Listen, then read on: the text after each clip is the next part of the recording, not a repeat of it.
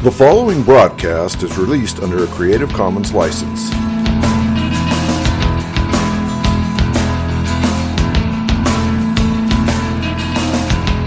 I believe in Jesus Christ,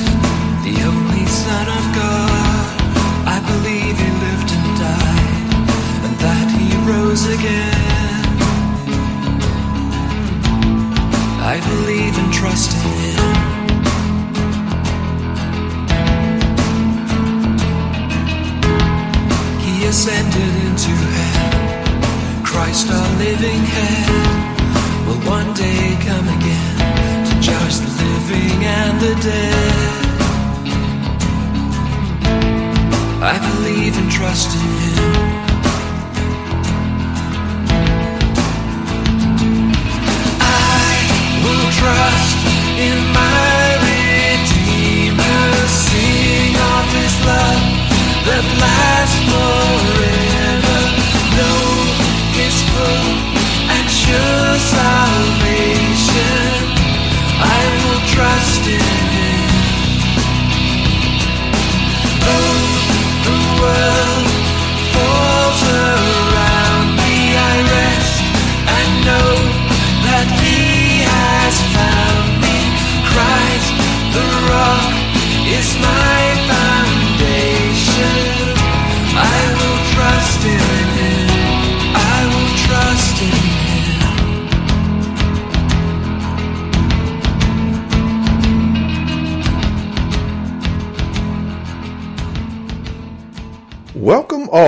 Pastor Yeshua.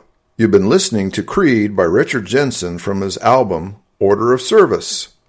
By way of introduction, Pastor is an acrostic which stands for Preaching All Salvation Through One Redeemer.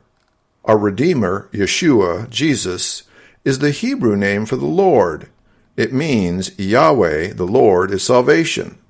Translated from Hebrew into the Greek language, the name Yeshua becomes Jesus. The English transliteration for Jesus is Jesus. This program deals with apologetics, questions on and about God, the Bible, and the Christian faith. I take questions and seek by Scripture to give answers and encouragement for everyone, including the tough minded living in today's skeptical society. And now, let's join Pastor Yeshua.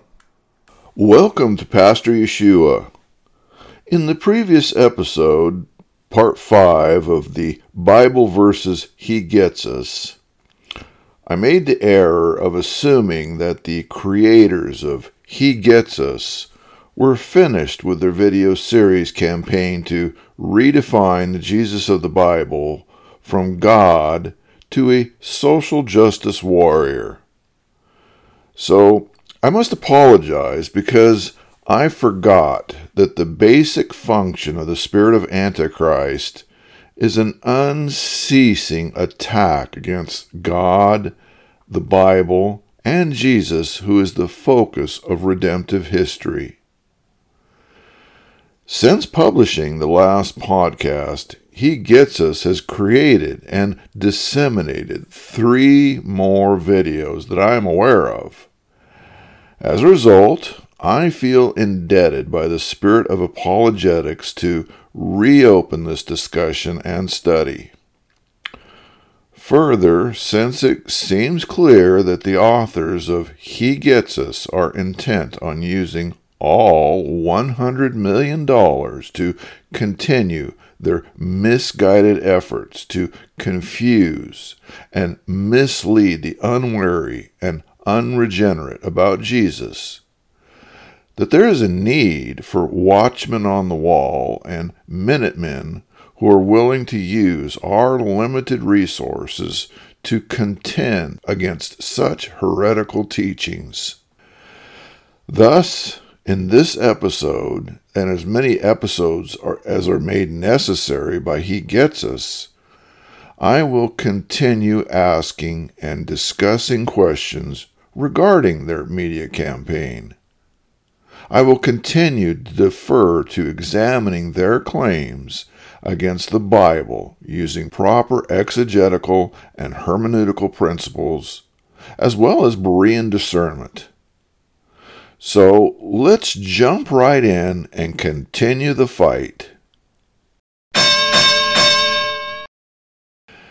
The next video is entitled Jesus was a Refugee, or simply Refugee.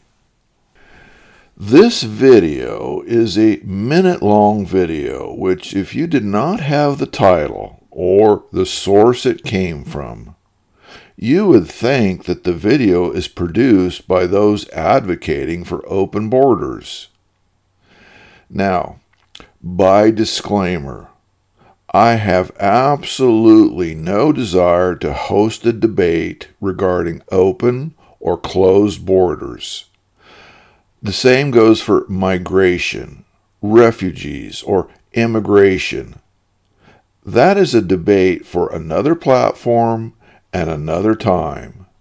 My problem that I have is that whenever it is convenient that there are those who wish to co opt God's Word, the Bible, and in particular the person and life of Jesus, to fit some personal agenda or political platform. And the reason is that God, i.e., Jesus, and the Bible are about God's redemptive plan for mankind. They do not exist to further any secular social agendas. To put it bluntly, God's Word and God's redemptive plan are more concerned with communicating the truths and realities of reconciling a fallen relationship with God and becoming a citizen of heaven than which side of a finite worldly border my feet happen to be standing on. But let's discuss the actual merits of this video. When we watch the video, we are confronted with purposeful, stereotyped images of Latinos and Hispanics in various obvious third world situations of severe poverty. During the sad strumming guitar music, we are told that there was a family consisting of a mother and father who were poor but loved one another. We are further told that one day the country's leader assumed that the family was part of an insurrection, and as a result, the family was forced to flee. The family was forced to hike many miles to search for safety. Based upon the photos and dialogue at this point, if we were to stop the video, we are meant to assume that we are listening to the supposed story of uh, any given quote unquote refugee who, for whatever reason, crosses a border to another country. Only, surprise, it's not. The video continues we are told that the quote unquote refugees who are hungry, thirsty, tired, and afraid find safety in, wait for it, Bethlehem. That's right, in case you're wondering, in case you're confused, the pictures showing Hispanics and Latinos are in reality the same story as Joseph, Mary, and Jesus. According to He Gets Us, the two situations are identical, and any mentality or ideology which is against refugees anywhere for whatever reason is also an argument against Jesus and the historical safety of his family as quote unquote refugees. Penalty too much baloney on the field. That's right. But fortunately, the amount of metric tons of baloney from He Gets Us tips its hand and reveals the reality of who and what is behind the campaign. You see, the argument that Jesus was a quote unquote refugee, the same as any other person who, for whatever reason, crosses the border, is a quote unquote refugee, and is the same as Jesus, is in logic what's called an errant analogy argument. The quote unquote refugee argument goes back many, many years before he gets us ever conceived it. It is an argument from spurious similarity which is put forward by those advocating open border policies in order to purposely conflate the biblical account of what happened with Jesus as a child and the issues of border migration. The goal is to stigmatize those arguing for national sovereignty and rule of law as being synonymous with Herod and his soldiers, while all those who migrate legally or illegally and those who support them are synonymous with Mary, Joseph, and Jesus, or their supporters. Whoa! Bogus! But the important thing to remember is that God's Word and the historical narratives that are there must be examined inside the context of God's Word and not according to any ideological or political agendas which we attempt to force into them. There's a difference between Scripture being descriptive and Scripture being proscriptive. In other words, just because something is recorded as a historical reality does not mean that God is proscribing or recommending that what happened should be normative or that God approved of it. It simply happened, period. Now, to the argument. The video ends with the mid screen sentence reading, quote, Jesus was a refugee, unquote. But if we stop sloppy soap opera theatrics and actually examine the claim, it is clear that in fact Jesus, Mary, and Joseph were not refugees. Why? Well, for several reasons.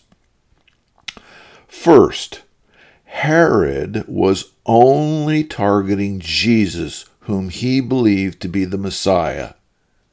As a result, the only reason Joseph and Mary fled was to spare Jesus. Joseph and Mary were never in any direct danger. Secondly, the reason that the three fled was because Joseph received revelation from God to do so. So they were following the command of God, and only later did they learn of the political reason for their needed flight. Thirdly, Mary, Joseph, and Jesus never left their country. Egypt, the place Jesus went to with his family, was not a different country from Bethlehem. Egypt was part of the Roman province, and Bethlehem was a town in Judea, another Roman province. Egypt was annexed to Rome by Caesar Augustus in 30 BC and continued to be a province of the Roman Empire until 330 AD. Both Egypt and Judea had rulers that were appointed and voted on by the Roman Senate. Consequently, their travel was no different than moving from state to state within the USA, and being a quote unquote refugee would be an impossibility according to the very definition of the word itself. Fourthly, neither Jesus nor his family moved past or circumvented any locations or facilities where they were required by law to check in at borders. All of their travel and movement was completely legal, and there was never any breaking of local law or ordinances. There was never any permission required to enter Egypt. Mary, Joseph, and Jesus were never climbing over fences labeled no trespassing. They were never hiding in trucks or trunks of cars. They never dug uh, any tunnels under borders. In fact, the travel itself would be no different from any travel today where people travel by foot in most civilized areas. Fifthly, their trip and the stay in Egypt was entirely self funded, and Joseph and Mary were completely responsible to take care of their own supplies and needs. There was never any request or demand or expectation that the government or others should support or take care of them. Sixthly, their relocation to Egypt was temporary and they all returned to their home location once Herod was dead. Seventhly, the incident was one which was ultimately predicted in prophecy by Hosea some 700 years before Jesus as one of some 300 prophecies given by God to prove the identity of the Messiah as Jesus of Nazareth. So the incident was intended as proof of Jesus' deity not a litmus test and a blanket excuse for open borders some 2,000 years later. The conclusion is that Jesus was not a refugee. Jesus and his family temporarily relocated from Bethlehem to Egypt and back again at the command of God's angel. They never broke any laws. They never disregarded the rules and the sovereignty of another country, and they took personal responsibility for their own needs every step of the way. Moreover, if you still insist on calling them quote unquote refugees, well, the fact is that there were only three of them. Uh, how, how does the isolated case of three people supposedly support the case for tens of thousands per year without end? He gets us knows this. By their own admission, Jesus arrived in safety back again in Bethlehem where they started off. But he gets us presents Bethlehem as if it were a different country, a different continent. Hello, Bethlehem is where they started and where they return to.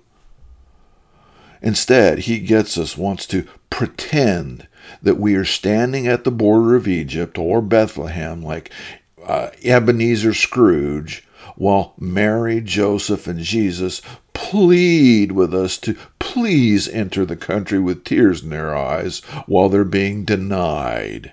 Will you please shut up?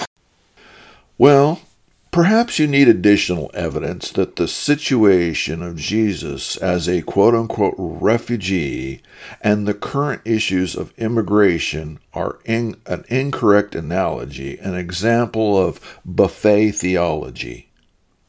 How so? Well, let's demonstrate. He gets us and others make the case that Herod's persecution of Jesus causes Mary, Joseph, and Jesus to be forced to flee Bethlehem to Egypt, which thus qualifies them as quote unquote refugees in need of safety and asylum. Thus, the situation with the three people supposedly creates the rule that all people everywhere have the unquestioned, unexamined right to safety and asylum, and we should all support that as equally as we do with Jesus and his family. Okay, so if the Bible story and history of Jesus are where we go to create rules and laws where we are all supposed to support and obey said rules without question, then I'm sure that He gets us, and those who observed this rule will support any other biblical rules equally, right? Oh, good, because I have another example with Jesus and his family that I'm sure just as soon as he gets us hears it, they will joyfully and immediately implement it. Here it is.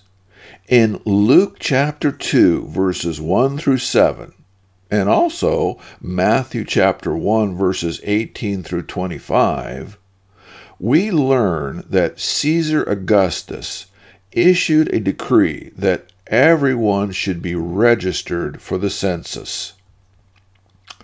Further, this Roman census required that everyone had to return to their own city to be registered. As a result, thousands of people, including Joseph, Mary, and Jesus, were required to relocate and to register. As in the case of thousands, the three left Nazareth while Mary was pregnant and traveled a long distance to Bethlehem where they complied with the registration. Now, historically speaking, in order to fulfill all the requirements of the census registration, Joseph and his family would have to provide a brief description of Joseph, the age of his wife, and an inventory of their possessions. The information had to be signed under oath, and there were penalties for failing to register or for providing false information to the authorities. So, here is the question if the first historical situation found in the Bible with Jesus and his family makes Jesus a quote unquote refugee and provides the example for today by which anyone and everyone who claims the title quote unquote refugee is the same as Jesus and we are supposed to support all immigration and migration of whatever kind as if it were Jesus, then why is the second historical account of Jesus and his family and the Roman census registration not an example which creates the rule today where all refugees, immigrants, and or migrants of any kind comply with the rules of government and identify themselves, their family, and their finances. Why does the historical situation of Jesus and his family and the census not become the rule by which everyone, including he gets us, support today's refugees, immigrants, and or migrants complying with the rules of government and registering and identifying themselves legally.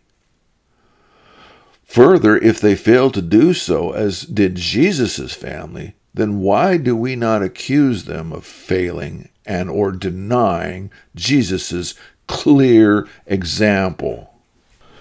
The answer is that, as in every case where fallen man attempts to twist, bend, and reinterpret Scripture, they typically do so in order to support those issues which are right in their own eyes. Jesus simply becomes a useful poster boy intended to muster support for whatever agenda man adopts The goal is to use whatever attachments and loyalties that people feel for Jesus, and by attempting to attach the name of Jesus to their agenda, hope that people's favorable view and or devotion to Jesus will then transfer to a support of whatever issue carries the brand bearing Jesus' name. The merits of the actual product are not important, and we're not supposed to question them. The only issue that matters is, is that supposedly the issue carries Jesus' name. Therefore, anyone who likes or loves Jesus must support that issue in order to prove their loyalty to Jesus.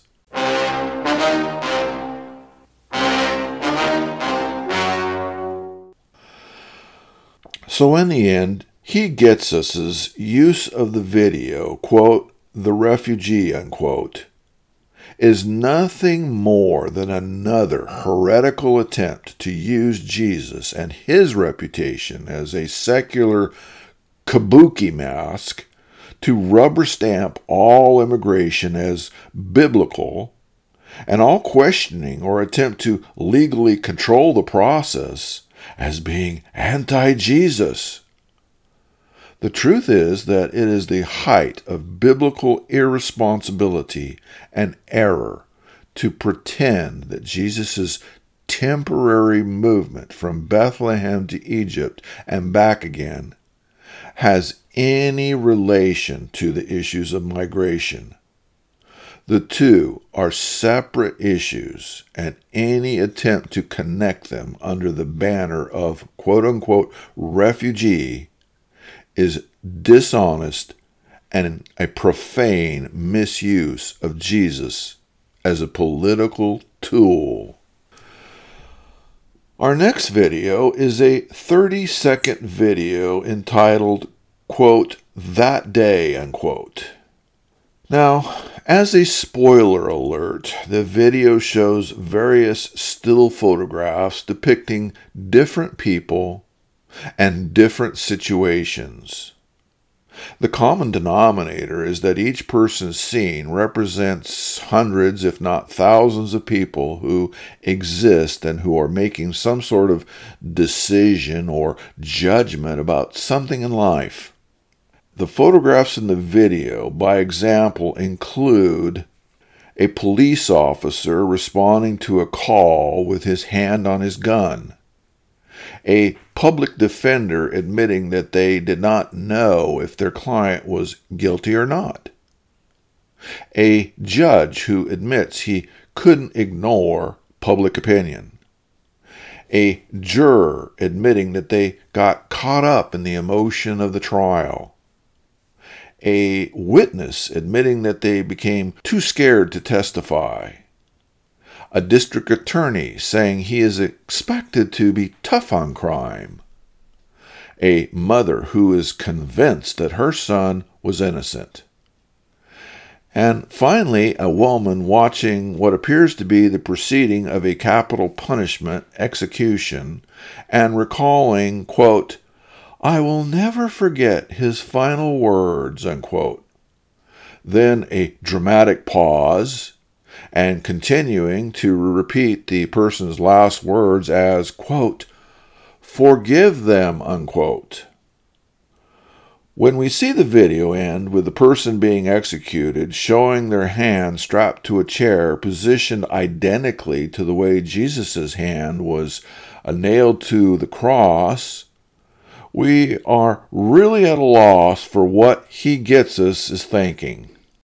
Do you think if I went with you, this wizard would give me some brains? Well, for the sake of he gets us, we all hope so. In the meantime, the explanation which shows up under the video on YouTube states the following Quote, More than just about anyone else, Jesus had reason to harbor resentment and hatred he was wrongly accused, imprisoned, tortured, and killed. But in his last moments, he didn't speak out against the people involved in his wrongful execution. He had compassion on them. he displayed radical love until the end, forgiving the very people that put him on the cross. Unquote. Now, as we watch and contemplate the above video with its various images and then compare them to the ending picture of an execution, which is clearly equated to Jesus' crucifixion and statement on the cross saying, quote unquote, forgive them. The video and its contents demand that we ask the question uh, what did the police officer, the public defender, the judge, the jury, the district attorney, the mother, and the woman watching the execution have to do with Jesus saying, quote unquote, forgive them? Are, are the creators and authors of He Gets Us trying to reinforce the social justices activist theory that the American justice system is broken and illegitimate? Is this why we see a picture of various statements by a police officer, a public defender, judge, a, the juror, a district attorney, a mother, and the woman watching an execution? Are, are you trying to insinuate that everyone involved with the investigation, apprehension, prosecution, trial, and punishment of criminal behavior are no different from those who dealt with Jesus' crucifixion?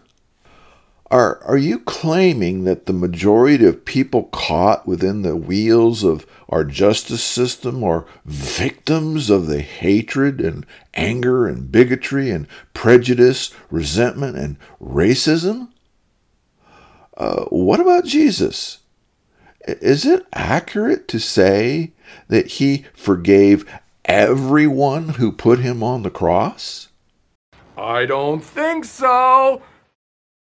But to answer, let's go back to Christianity 101. Romans chapter 3 and other passages make it clear that all have sinned. This means that everyone, past, present, and future, are sinners. Second, Jesus came to save and reconcile man to God. Third, only God can reconcile and forgive sin. If someone other than God could do it, we wouldn't need God. Fourth, Jesus is God. If Jesus isn't God, then his death on the cross and his statement to forgive sins was no more effective or significant than any other finite human dying and saying something.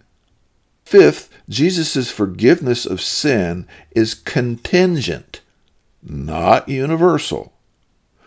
In order to receive forgiveness, one must sincerely repent and acknowledge Jesus as God. So, no, Jesus did not and is not forgiving everyone when he said, quote unquote, forgive them. If there was, then there would never be anyone ever who was going to hell. The reason Jesus did not possess resentment or any other sinful emotions is because Jesus is God. God does not ever harbor or possess any virtues which are not 100% perfect. This being said, God does perfectly possess justice, righteousness, and holiness, as well as mercy, grace, and love. So when Jesus stated, quote unquote, forgive them, he was and is referring to those whom God has elected to be his chosen redeemed, to whom he will demonstrate his mercy, grace, and love in the form of unmerited forgiveness. For those who remain unregenerate, God will ultimately demonstrate his justice, righteousness, and holiness in the form of casting them into hell due to their rebellion. So both are true. Regarding the sentence at the end of the video reading, quote, Jesus rejected resentment on the cross, unquote. It appears we are supposed to conclude that the moral of the story is that we should all follow a mere man named Jesus' example and forgive everyone and never resent anyone. Uh, the problem is that he gets us has forgotten the reality of man's nature. Following finite humans, platitudes, and examples will always fail because we all have the nature of sin and rebellion. The only cure for resentment, hatred, and all sin is a relationship with Jesus via faith where we believe that Jesus is God and that according to his promise, he will give us his indwelling Holy Spirit and power to be transformed it is only via the new birth that we have a new nature, or we have Christ's nature to live according to His Spirit. Following finite human examples may marginally help mend earthly mindsets and behaviors which are negative, but imitation of finite humans will never heal the broken relationship, fellowship, and barrier of our sin. Only a God given discernment via his indwelling Holy Spirit through the imputed righteousness of Jesus, who is God, can do this. This is the point of Jesus' life, his statements on the cross, his death, his resurrection, and his ascension to the Father. In light of this, one can only wonder why he gets us, never ever points to Jesus' deity as God, but instead chooses to dwell on the superficial, finite issues of imitating Jesus, who they never portray as anything other than a great, loving, finite man. This concludes this episode. Now, if you have any questions about God, the Bible, or the Christian faith, I encourage you to send me an email at pastor underscore Yeshua at yahoo.com.